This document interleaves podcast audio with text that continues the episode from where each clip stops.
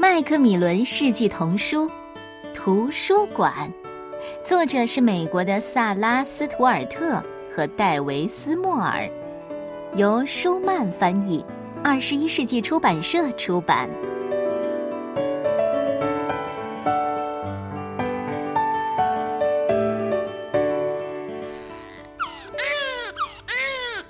伊丽莎白·布朗来到这个世界上。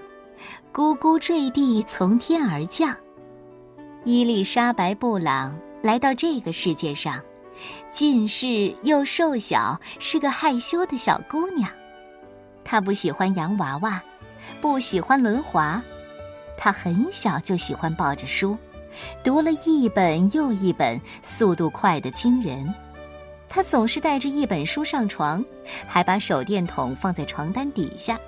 他用头顶着床单搭起一个帐篷，看呐看呐，直到进入梦乡。伊丽莎白·布朗离开家去上学，哐当哐当，拖着一个大行李箱。伊丽莎白·布朗把他的书通通抱出来，结果压断了上铺的床。他每节课都静静地坐着，在便签本上涂涂画画。他幻想着参加读书盛会，脑海中浮想联翩。他制作了很多的借书证，把书借给朋友们读，又大半夜的跑来把书要回去，真让人搞不懂。伊丽莎白·布朗宁可在家读书，也不愿出门约会。朋友们相约跳舞，直到天亮。他整夜读书，丝毫不觉得无聊。一天下午。他坐火车出门，很快就找不着方向了。于是他买了一栋房子住下来，在那里教书维持生计。伊丽莎白·布朗走路来到城里，春夏秋冬，一年四季。伊丽莎白·布朗走路来到城里，只为了一样东西。她不买炸土豆片儿，不买新衣服，她径直走到书店。你好，我想买这一本，谢谢你。伊丽莎白·布朗直接回家，开始读啊读啊。他甚至读书的时候锻炼身体，书和他都是在倒立的。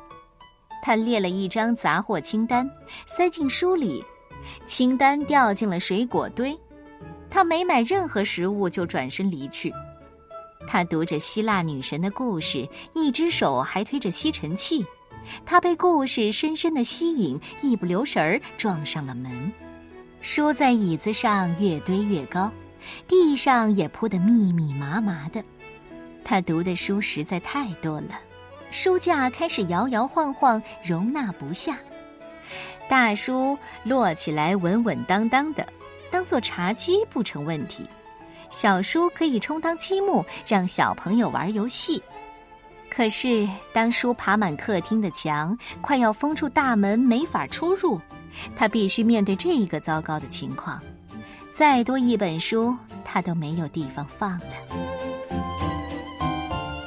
就在那一天的午后，伊丽莎白·布朗走路来到城里，欢快的口哨吹了一路。他不是去买自行车，不是去买蝴蝶结。他直接走进县政府办公楼。你好，请把这个给我一张，谢谢。这是一张捐赠表，他飞快的写下一行字：“我将自己拥有的一切，都捐赠给这个城镇。”伊丽莎白·布朗。从此，这个城镇有了伊丽莎白·布朗的免费图书馆。而伊丽莎白·布朗呢，搬去和一个朋友住，度过漫长的岁月。